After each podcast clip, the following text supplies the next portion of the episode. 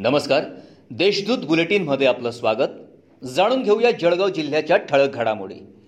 जळगावसह तीन जिल्ह्यांना पाणी पुरवठा करणारे गिरणा धरण परिक्षेत्रात झालेल्या दमदार पावसामुळे ते पंच्याण्णव टक्के भरलं आहे धरण क्षेत्रात सातत्याने पाऊस सुरू असल्याने येत्या चोवीस तासात धरणातून कुठल्याही क्षणी पाणी सोडण्यात येणार आहे.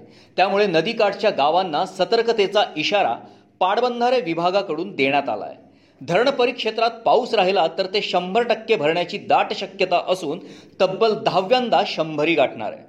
धरणगाव शहरातील डॉक्टरांनी एकत्र येऊन सर्वोत्तम आरोग्य सेवेचा वसा घेऊन सुरू करण्यात आलेले श्री साई हॉस्पिटल रुग्णांसाठी वरदान ठरेल.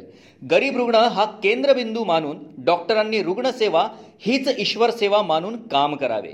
जिल्ह्यात ऑक्सिजनची कृत्रिम टंचाई करणाऱ्यांवर कठोर कारवाई करणार असल्याचा इशारा पाणी पुरवठा व स्वच्छता मंत्री तथा पालकमंत्री गुलाबराव पाटील यांनी दिला आहे जळगाव कारागृहात असलेला संशयित आरोपी चिन्या उर्फ रवींद्र जगताप याचा शुक्रवारी कारागृहात संशयास्पद मृत्यू झाल्याची घटना घडली होती. या प्रकरणी कारागृह अधीक्षकांसह कर्मचाऱ्यांवर खुनाचा गुन्हा दाखल करण्याची मागणी नातेवाईकांनी केली आहे.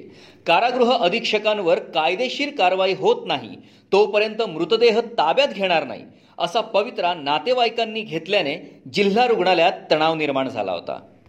धरणगाव येथील रहिवासी धरणगाव पंचायत समितीचे सभापती मुकुंदराव नन्नवरे यांना कोरोनाची किरकोळ लक्षणे जाणवू लागल्याने त्यांनी स्वतःहून जळगाव येथे टेस्ट केली असता त्यांचा रिपोर्ट पॉझिटिव्ह आलाय.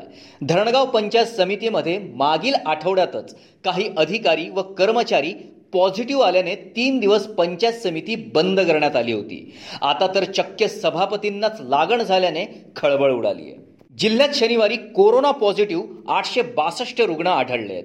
जिल्ह्यातील कोरोना पॉझिटिव्ह रुग्णांची संख्या आता अडोतीस हजार एकशे एकोणसत्तर झाली आहे. जिल्ह्यात आतापर्यंत सत्तावीस हजार दोनशे अकरा रुग्ण कोरोनामुक्त झाले आहेत. यातील आठशे चोवीस रुग्णांना नुकताच डिस्चार्ज देण्यात आला आहे. सध्या नऊ हजार नऊशे अठ्ठ्याण्णव रुग्णांवर उपचार सुरू आहेत. जिल्ह्यात शुक्रवारी चौदा रुग्ण दगावले आहेत. या होत्या आजच्या ठळक घडामोडी. याबरोबरच वेळ झाली आहे येथेच थांबण्याची. भेट भेटूया पुढील बुलेटिन प्रसारणात.